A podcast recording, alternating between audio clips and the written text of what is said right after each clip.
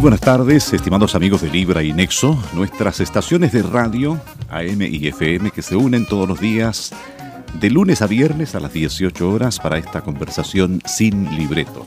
Invitación de los Paltos Funerarias que tiene esta propuesta que ellos han llamado una ceremonia fúnebre y para lo cual cuentan con una muy buena infraestructura que usted debería conocer.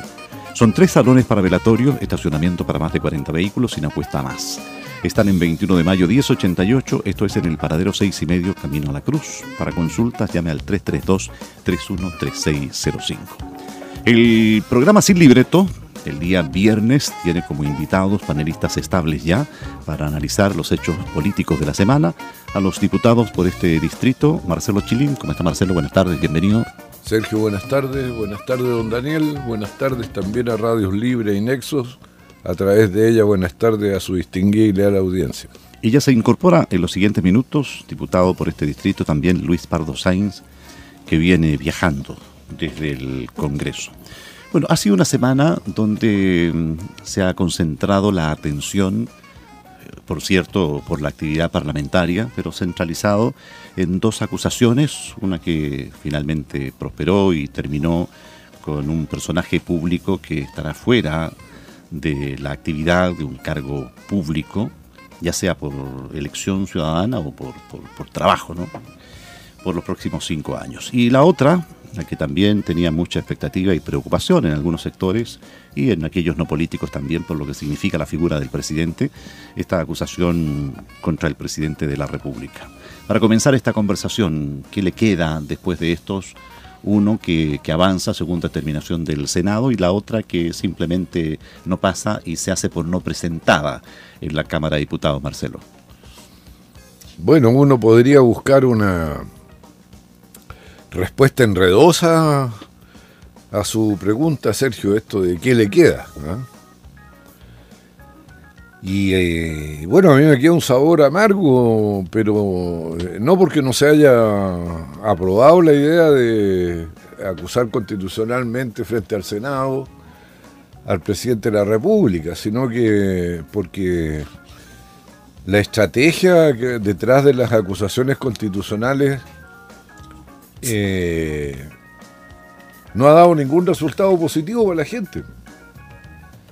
Para la gente hubiese sido súper importante que aprobara la acusación constitucional contra el ex ministro eh, Chadwick, hubiera quedado claro de que el respeto al tema de los derechos humanos que en Chile ha sido vulnerado, según lo han establecido Amnesty International, Human eh, Rights Watch, eh, la Corte Interamericana de Derechos Humanos y ahora la, Alta Comisionada de las Naciones Unidas para la Defensa de los Derechos Humanos, se vulneraron y que no es posible vulnerarlo y que esto queda con sanción.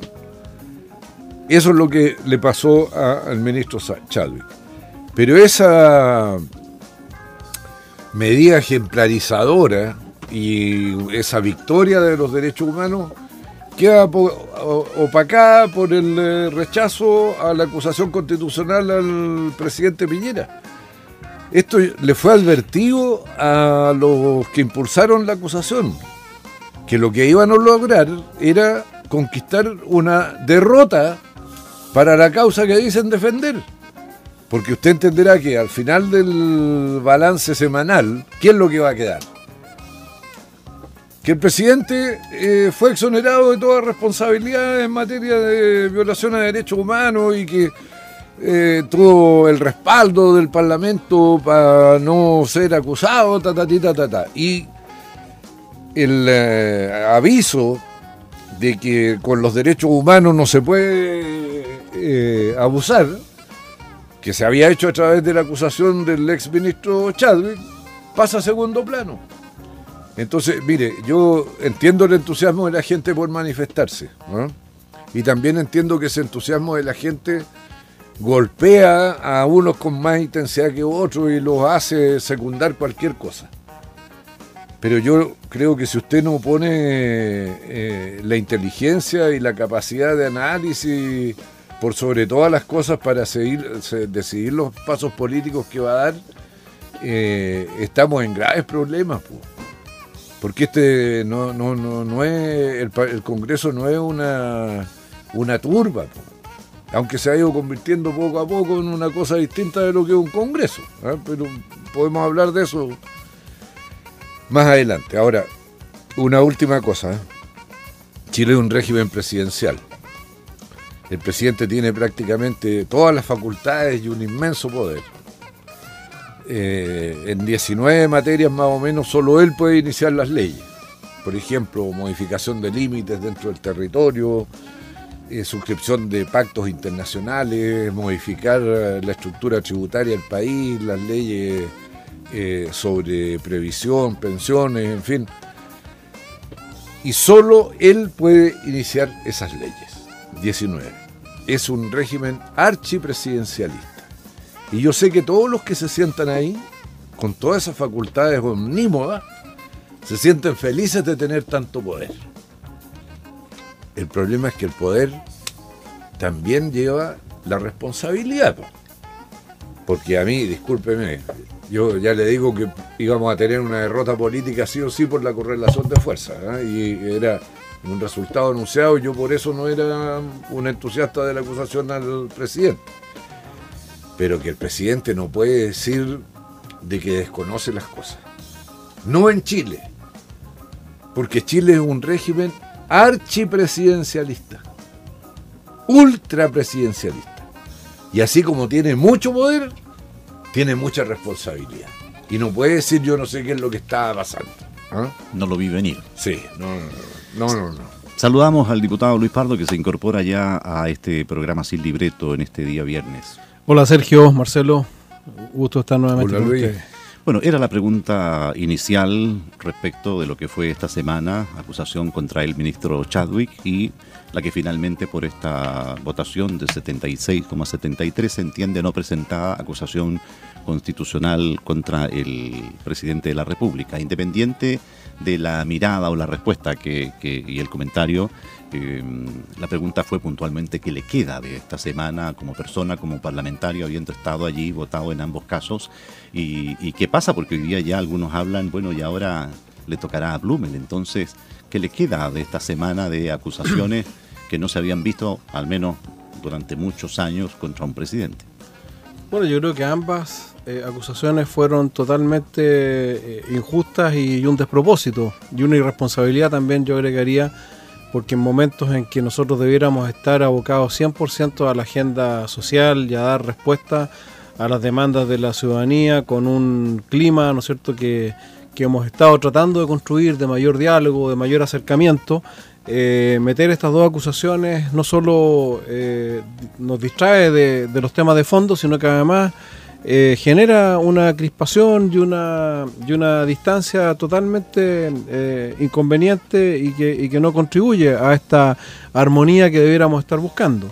Yo creo que a los comerciantes de Quillota, de Calera, de Villa Alemana, eh, que han, se han amanecido durante estos 50 días cuidando sus establecimientos para que no los saqueen, a, quienes han visto afectada su libertad para desplazarse, producto de las barricadas que todavía en algunos casos hemos vuelto a ver en algunos lugares de nuestras ciudades, a los chilenos que están quedando sin trabajo, los que se quedaron sin trabajo en el mall de, Calera, los que se van a quedar sin trabajo por distintas circunstancias producto de esta ola de violencia que vivimos, yo creo que no les cuadra que un sector del Parlamento eh, pretenda eh, inculpar a las autoridades por haber decretado un estado de excepción y, y por los eh, excesos o violaciones a los derechos humanos que se puedan haber cometido en circunstancias de que bajo estado de excepción siguen operando los tribunales, siguen operando las instituciones como la institución como el Instituto de los Derechos Humanos, eh, nadie ampara eh, las violaciones a los derechos humanos, pero evidentemente el clima de violencia que se ha vivido la sistematicidad, la organización, la planificación con que han actuado eh, y que han sometido a las fuerzas policiales, a, la- carabineros, a la PDI y en el periodo de, excepción constitucional a, las Fuerzas Armadas a, a un- a una eh, presión y a un ataque consistente y permanente, eh, obligaban y, requerían de estas medidas. Y, vuelvo a decir, si hubiese, si se cometieron eh, cualquier tipo de violaciones, que sin, du- sin duda se cometieron, serán sancionadas porque para eso están las instituciones funcionando. Eh, distinto es que el presidente o el ministro Chadwi hubiera dado instrucciones de obrar en contra eh, de las normas, pero todo lo contrario. Han sido incluso, a juicio de muchos, eh, condescendientes, demasiado escrupulosos en exigir el cumplimiento de las normas cuando evidentemente estábamos siendo sobrepasados eh, en nuestros derechos también fundamentales, eh, quienes no podíamos desplazarnos, quienes no podíamos eh, vivir con la tranquilidad y, la seguridad que todos nos merecemos. Distinto es, por cierto, el tema de las manifestaciones pacíficas, que en ningún caso fueron reprimidas.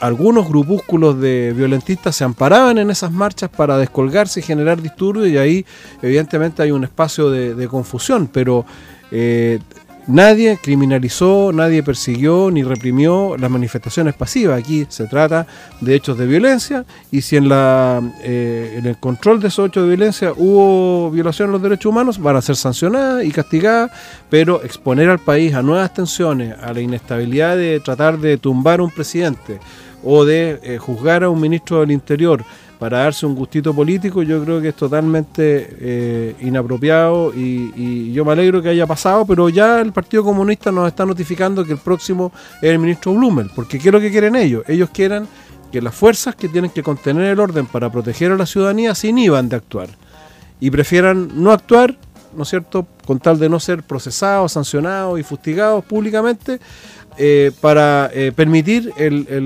la escalada, ¿no es cierto?, de, violencia que ellos propician y que les permite la inestabilidad y, la, paralización del país. Y, yo creo que eh, eso es un muy mal precedente el que se ha sentado con la sanción al ministro Chadwick, porque cualquier ministro del Interior hoy día va a depender no de que cumpla rigurosamente con la ley, sino que va a depender del capricho de las mayorías de turno para poder cumplir el cometido que le corresponde como eh, responsable del orden público. Ahora, Marcelo, usted decía y hablaba de Human Rights, hablaba de Amnesty, International, Naciones Unidas. Comité Interamericano. Hoy día el ministro Rivera dijo sí ya son cuatro y, todos se han atendido. También señalaba de que en el desarrollo de esta crisis también se les abrió las puertas para que vinieran eh, efectivamente a ver las manifestaciones ciudadanas. Y cuando uno mira, efectivamente hay temas que se insertan dentro de la ciudadanía, pero no nos deja avanzar respecto de cuando uno trata de poner las cosas en su respectivo lugar, como por ejemplo el ataque de anoche, esta madrugada, a un funcionario de carabineros, o en, la, comuna de, en, Santiago, una patrulla, ¿cierto?, que en acción de tránsito. como a las 7 de la tarde frente al Parque Forestal. Entonces, Yo lo vi. Entonces, cuando pasan esas cosas entendiendo de que ambas son graves, el tema de conversación sigue siendo solamente los atentados contra los derechos humanos y también de repente a nivel de cifras. ¿Sabe una cosa, Sergio? Mire, las acusaciones constitucionales, ninguna de las dos tuvo que ver con que las autoridades hubiesen hecho uso de las competencias, facultades y atribuciones que le da la ley presidente Piñera no fue cuestionado por haber decretado estado de emergencia. ¿ah? Son cuestionados porque no han ejercido el control para asegurar el respeto de los derechos humanos en la acción represiva de los organismos que tienen esa facultad. Porque, discúlpeme, pero 300 personas con la vista afectada por balines o estas cosas que usa Carabineros, no es una cuestión casual. O sea, es demasiado. Yo le podríamos decir ya 10, 15 podría ser casual. Estamos hablando de 300. Las denuncias que hay por eh, desnudamiento en los cuarteles policiales son centenas. No es una. No es que un carabinero descriteriado, no. Y esto, discúlpeme, son prácticas sistemáticas que vienen de hace mucho tiempo. Yo quiero contarle, Sergio, que cuando Lago fue presidente y Sulza era el ministro del Interior, y cuando había marchas para ver el comportamiento de carabineros desde el Ministerio del Interior, mandaban funcionarios a participar en la marcha para observar el comportamiento de carabineros. Y eso es lo que hace una autoridad responsable. Todos sabemos el déficit de formación policial que tiene carabineros. Todos lo sabemos. Esta mezcla de policía con Fuerza Armada, que es carabinero, que puede haber tenido su fundamento en el origen, que porque salió de un eh, brazo del ejército, que porque era necesario para asegurar su disciplina y su obediencia en un comienzo, perfecto, ya. Pero hoy día esta policía militarizada no da cuenta de las necesidades de la seguridad en el siglo XXI con el grado de desarrollo que tienen nuestras personas y nuestra sociedad hoy día. Y eso es lo que no terminan de entender, porque cuando dicen, ay, vamos a modernizar las policías, que los carabineros hagan la preventiva y los de investigaciones la investigativa. O sea, no, eso es ninguna modernización. Usted tiene que cambiar la doctrina policial en Chile. No puede ser que el policía vea en el ciudadano un enemigo cuando se está manifestando. No puede ser. Tiene que entender que un señor que está manifestando un descontento por algo o una solicitud por algo, como la podrían plantear ellos si tuvieran derecho a sindicalización, como lo he planteado yo en una reforma constitucional que propusimos en su momento con Andrade y, y Ceroni. Porque la policía está para cuidar la sociedad, para cuidar la polis, la ciudad, no para agredirla. Y eso es lo que nos entiende acá. Ahora, yo, discúlpeme Sergio, ¿Cuántos son los que andan eh, armando desmanes, eh, barricadas, bombas en Chile? ¿Cinco mil? ¿Seis mil? ¿Usted cree que seis mil ponen en jaque que son en realidad la preocupación de los grandes empresarios que no puedo invertir porque estos pueden desestabilizar el país? Esos seis mil no aguantan nada. ¿ah? Yo no le voy a explicar cómo hacerlo porque no es mi labor, pero no aguantan nada. El problema es que hay que saber hacerlo. Yo le digo, por ejemplo, la Plaza Italia en Santiago. No ha parado un día. Y es el símbolo de que eh, hay una situación anómala en Chile. Y el gobierno no la paga. No sabe cómo apagarla. La policía no sabe cómo apagarla. ¿Es esa la policía que se merece Chile?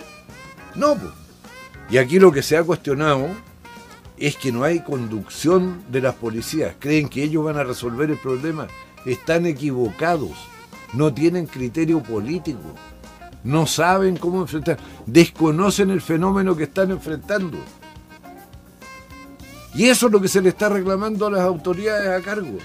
Y cuando aquí eso mismo se analiza como proyecto de ley, cuando si ellos no lo conocen o con las herramientas jurídicas que existen hoy día, por ejemplo, este mismo informe de las Naciones Unidas habla de la poca determinación respecto de la aplicación de procesos judiciales contra los eventualmente detenidos.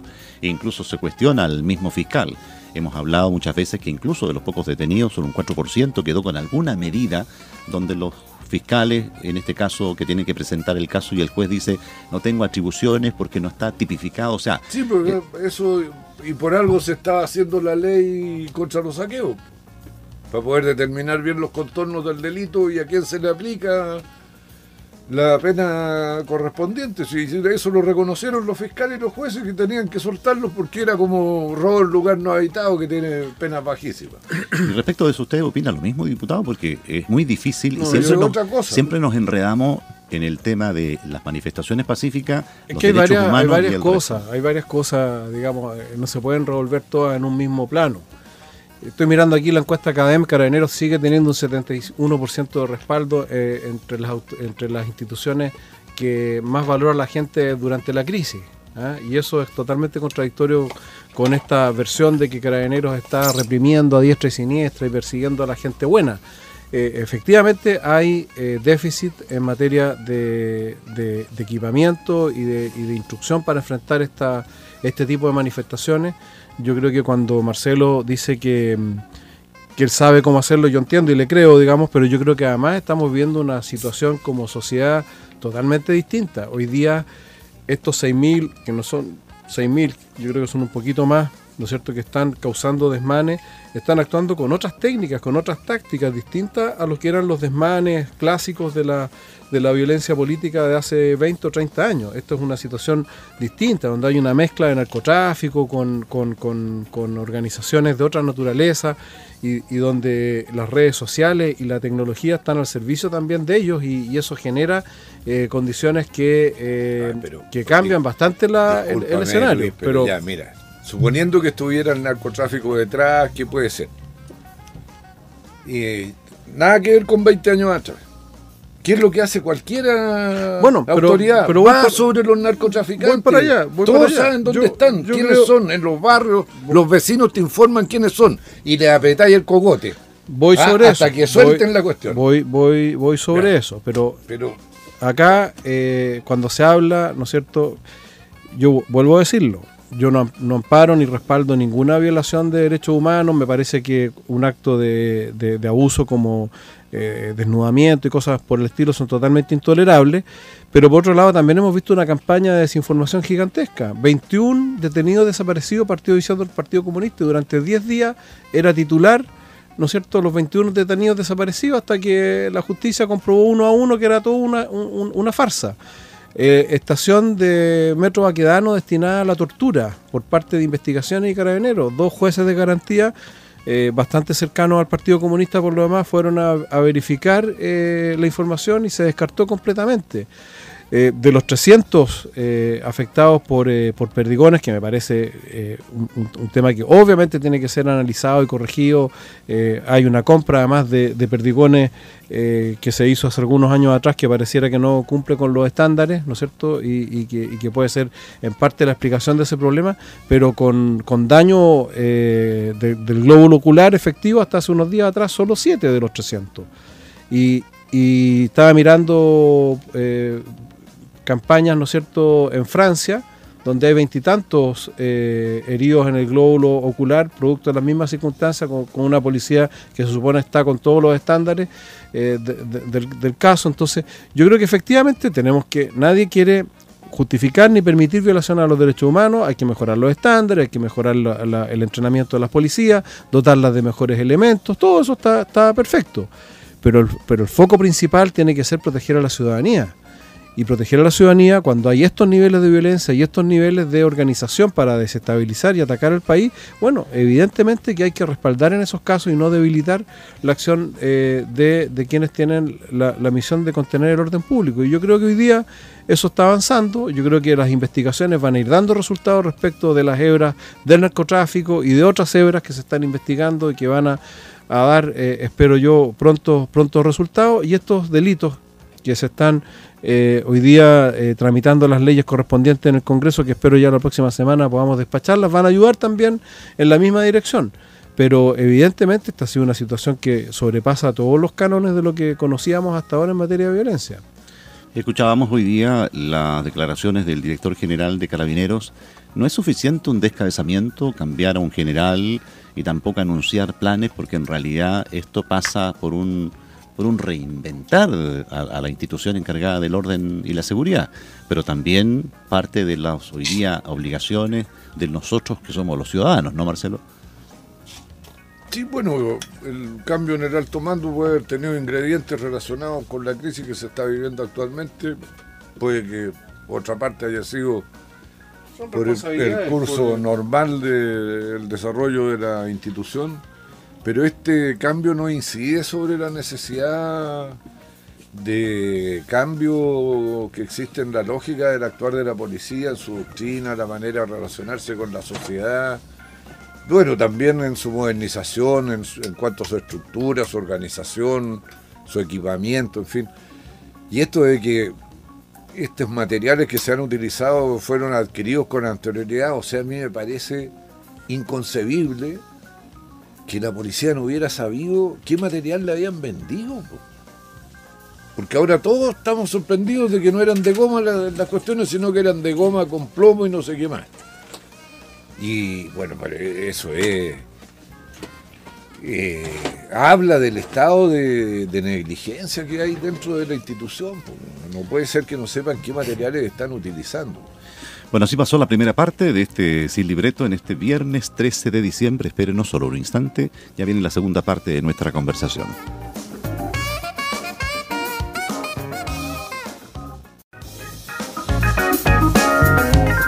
Vamos a la segunda parte, esto es Sin Libreta a través de Libra y Nexo en este viernes 13 de diciembre. Analizamos los hechos de la semana y la verdad que nos quedamos el primer bloque respecto de estas acusaciones al ex ministro del Interior Andrés Chadwick que prosperó esta acusación constitucional contra el presidente Sebastián Piñera que se dio finalmente por no presentada. Desde el ámbito legislativo ya están los frutos de lo que se llamó inicialmente una agenda social desde esta semana empezaron a recibir los aumentos y, hay ahí eh, unas sentidas declaraciones de gente que cuando uno no tiene la capacidad de ver lo que significa para ellos que una pensión de 117 mil y tantos pesos se transforma en 150 mil, 140 y 130, eh, se empiezan a ver signos de que efectivamente se podía haber hecho al menos algo. Y la otra agenda un poco tiene que ver respecto del antisaqueo y cosas que primero pasó hacia el Senado, vuelve y se seguirá avanzando. en el, Senado la encontró súper mala y la mandó entera al cajón de la basura y dijo que iba a escribir una página en blanco. ¿ah? Está de moda la página en blanco. Las palabras soberbias de Francisco Guenchumilla, un senador por Temuco. ¿ah? Bueno, yo leí lo que mandó de vuelta al Senado. Lo mismo, menos un... Es peor. Es peor que lo que había mandado la Cámara de Diputados. Así que, bueno, no vamos a escribir nada, vamos a romper la página mejor.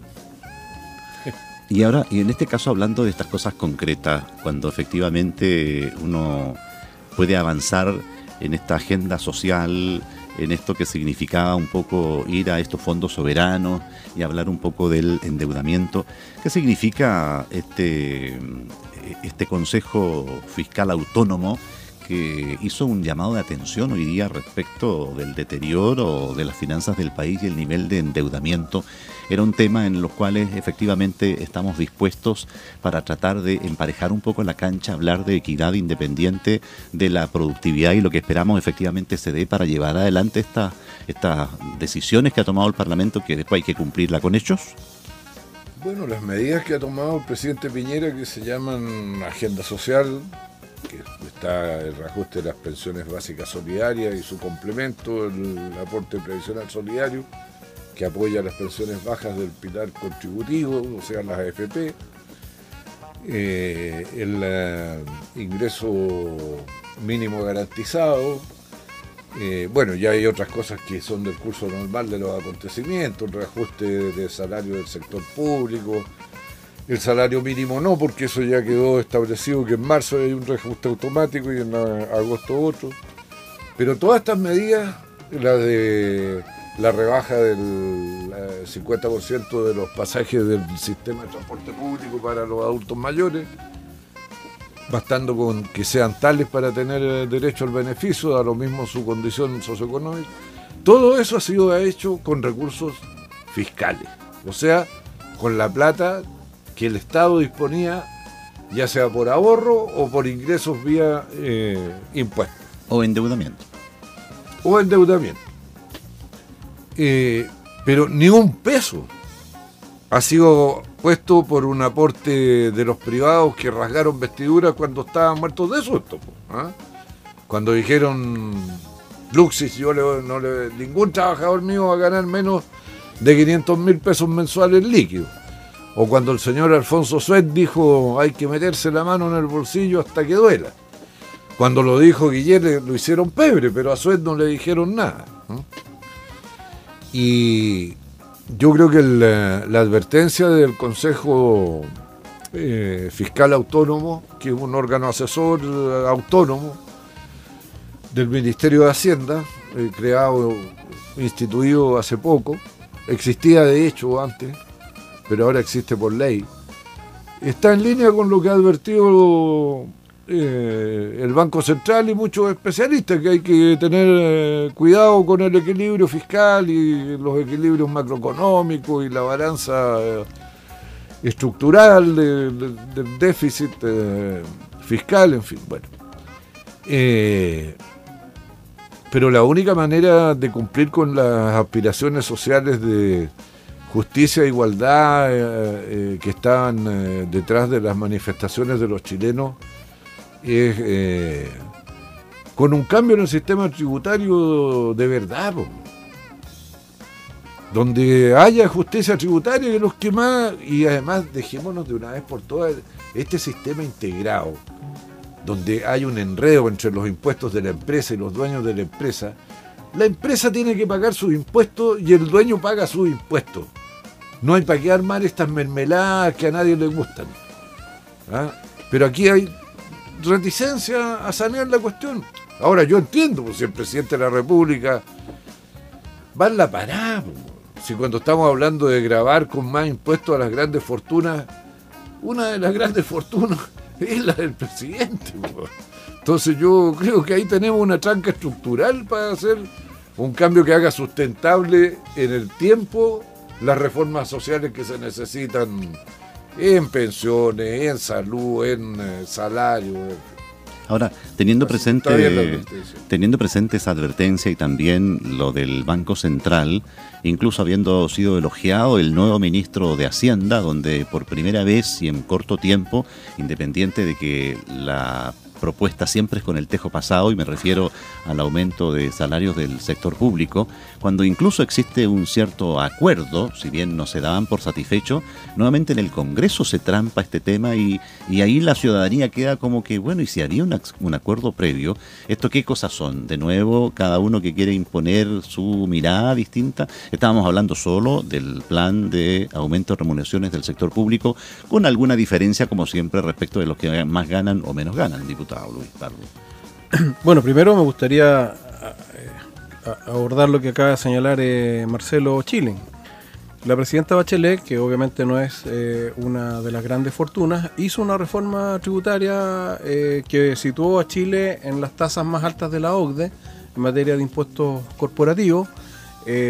hizo la desintegración que menciona Marcelo y el efecto fue que en la historia de los últimos 30 años nunca habíamos tenido cuatro años consecutivos en que cayó la inversión a niveles negativos en que cayó el crecimiento del país al promedio del 1,7 y en que se produjo un frenazo en la economía. Y esto no tiene que ver con que eh, los empresarios sean buenos o sean malos. Esto tiene que ver con que las señales económicas son las que marcan el rumbo de la economía. Y cuando un fondo internacional, cuando una empresa elige en qué país invertir o una empresa nacional toma decisiones de inversión, lo hace en función de parámetros, entre otros, como, como son los parámetros tributarios. Si fuera llegar y subir los impuestos sin tener ningún efecto, estaríamos todos tonteando. Sería cosa de poner un impuesto gigantesco nomás y financiamos todo. Pero resulta que no es así.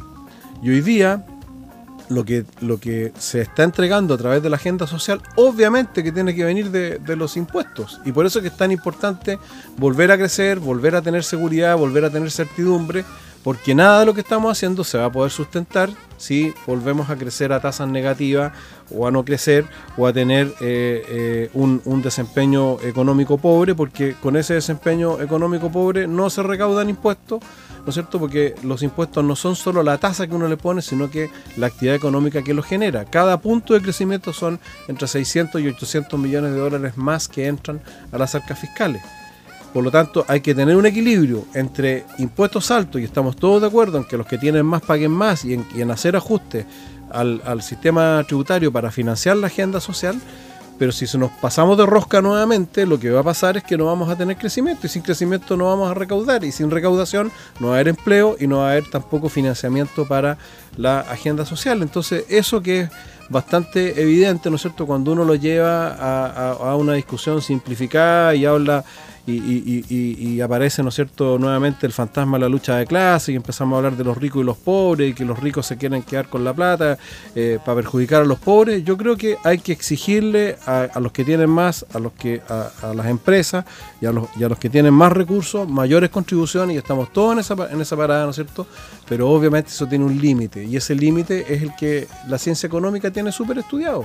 Y nosotros nos pasamos de rosca en el gobierno anterior se iba a corregir un poco ahora, se llegó a un acuerdo que todos vamos a, respetar, ¿no es cierto?, respecto de la nueva reforma tributaria que se va a implementar, que supuestamente va a recaudar 2 mil millones de dólares adicionales eh, más para financiar la agenda social, pero la advertencia que está haciendo eh, la comisión y, que están haciendo varios economistas es que, ojo, porque el trancazo que viene en la economía producto de estos de este de estos de este periodo de, inseguridad en que muchas pymes ¿no es cierto? están quebrando, se están achicando y muchos proyectos de inversión se están postergando, eh, va a, poder significar ¿no cierto? Eh, que, que, el nivel de endeudamiento que estemos tomando, por ejemplo, no sea sustentable.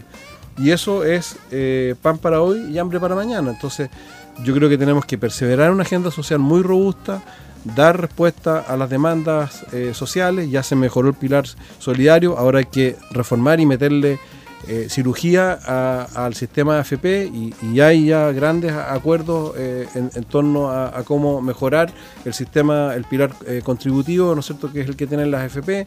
Ya hay avances bastante claros respecto a lo que puede ser una gran reforma de la salud, ¿no es cierto?, seguir en eso, pero si no somos conscientes que junto con eso tenemos que reactivar la economía y que el país tiene que funcionar, eh, ninguna de esas mejoras se va a traducir en, en, mejor calidad de vida para los chilenos. Si tenemos una inflación decían algunos expertos, si, si, llegáramos a una, inflación de 5 o 6% en los próximos meses, producto de esta incertidumbre, producto del alza del precio del dólar y, de todos estos factores, y llegásemos a tener eh, una, un desempleo de dos dígitos, que es muy probable, vamos a retroceder 20 años en los índices de, de desigualdad que son los que detonaron esta, esta crisis o estallido social.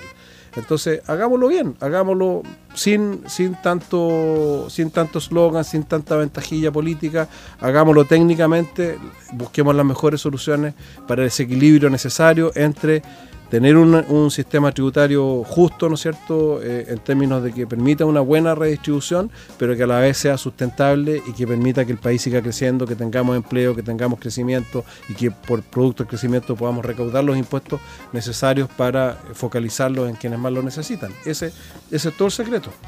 Ahora, Marcelo, estamos en una situación que se prevé adversa desde el punto de vista económico como resultado no solo de, esta crisis social que ya va a enterar dos meses, sino que también, bueno, podrían decir respecto de lo que fueron las reformas, las reformas propuestas, la inseguridad respecto de quienes van a invertir.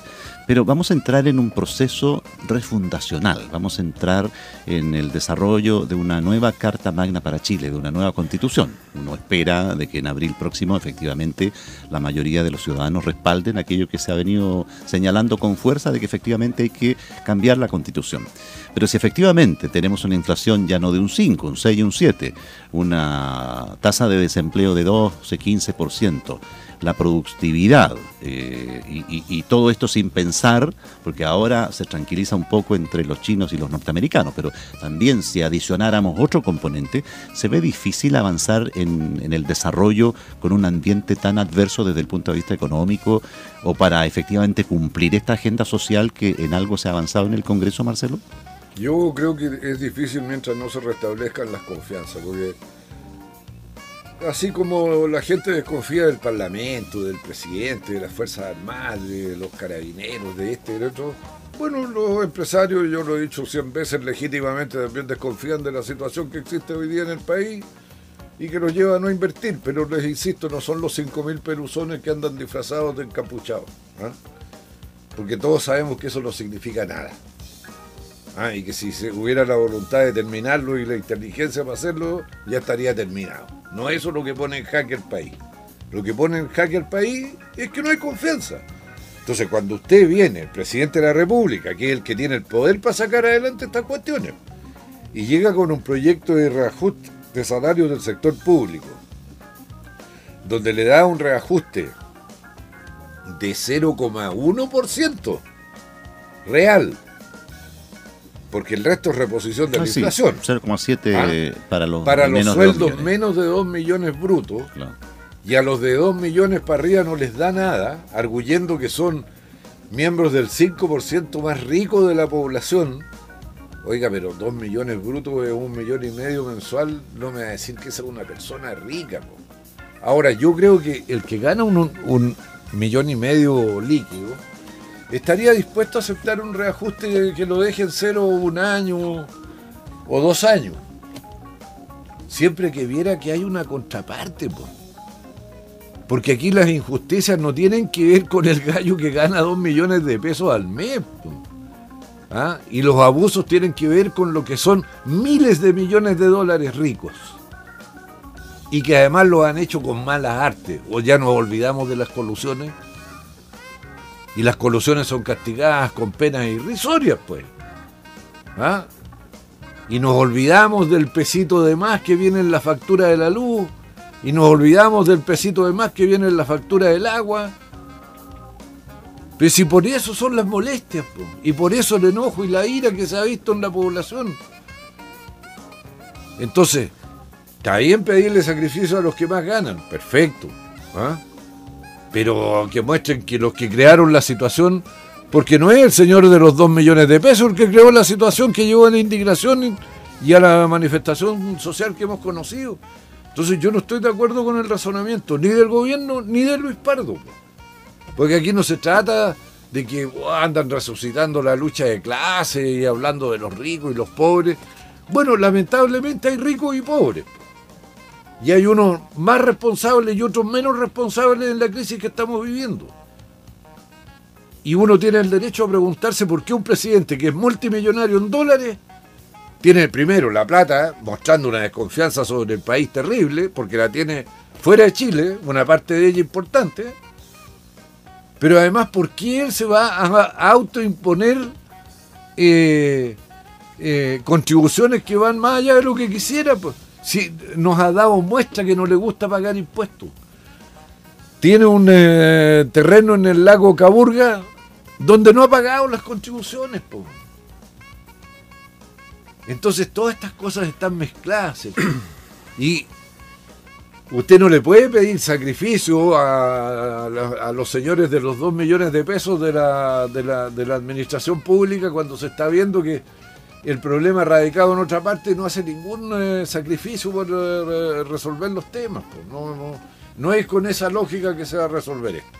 Yo no entiendo por qué le cuesta tanto al gobierno escuchar al presidente de su principal partido, don Mario Desbordes, que ha dicho derechamente resolvamos de una vez por todas de un paraguaso el tema del CAE, que afecta a tantos estudiantes que se vieron endeudados con un mal mecanismo, abuso de los bancos, que fijaron tasa prohibitiva. Bueno, claro, que, fue un defecto de la ley, puede haber sido un defecto de la ley, ya que no le pusieron atención y no le dijeron como tiene un crédito asegurado por el Estado, no puede cobrar más de tal tasa, ya no se hizo. Pero que les engordó el bolsillo, les engordó el bolsillo. Y ahora no se le puede hacer nada a los bancos. No se les puede eh, disminuir el spread, la diferencia entre lo que le pagan a usted por guardar su plata en, en custodia en el banco y lo que el banco le cobra a usted cuando le pide plata prestada que en Chile es escandaloso. Vaya usted a preguntarle a las pymes cuál es su verdadero problema. Si es que no saben hacer las cosas para hacer los productos que ofrecen, o es el problema que no tienen liquidez. ¿Y dónde está el problema? Que los bancos no les dan crédito. ¿Por qué? Porque no son fiables.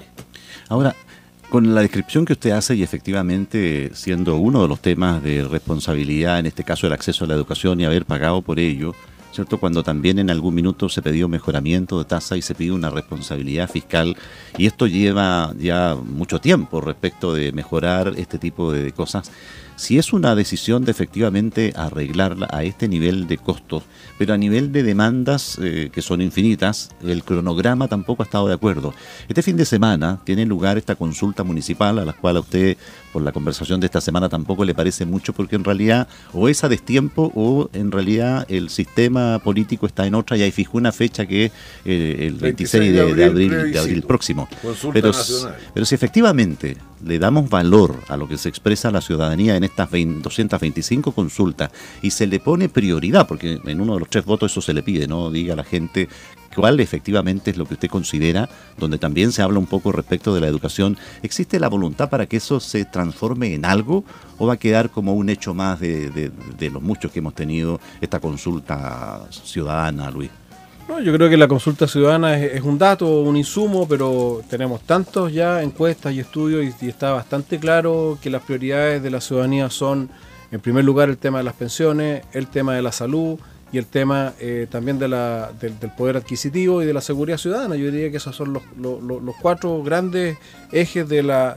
Pero, pero mira, a mí, a mí me, no sé qué, qué tomó desayuno hoy día Marcelo, pero eh, no, hoy día está más, está más agresivo que, lo habitual, porque yo creo que echarle carbón en, los momentos que estamos, a decir que, está todo mal porque tenemos un presidente que es millonario y que aquí son los malos eh, contra, contra los buenos, yo, yo creo que eso eh, no, conduce a nada.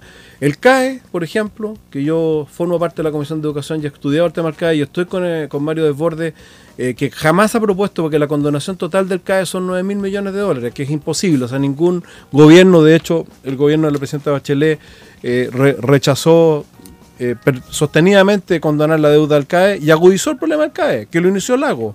El inventor del CAE es Lago era un muy mal negocio para la banca, no habían bancos que fueran a las licitaciones y crearon condiciones de beneficio para asegurarle a la banca eh, cobrar el CAE, que hoy día el 50% de la deuda no está en la banca, como dice Marcelo, está en el Estado. ¿Y por qué? Porque el Estado ha tenido que comprar la deuda, ¿no es cierto?, morosa a la banca.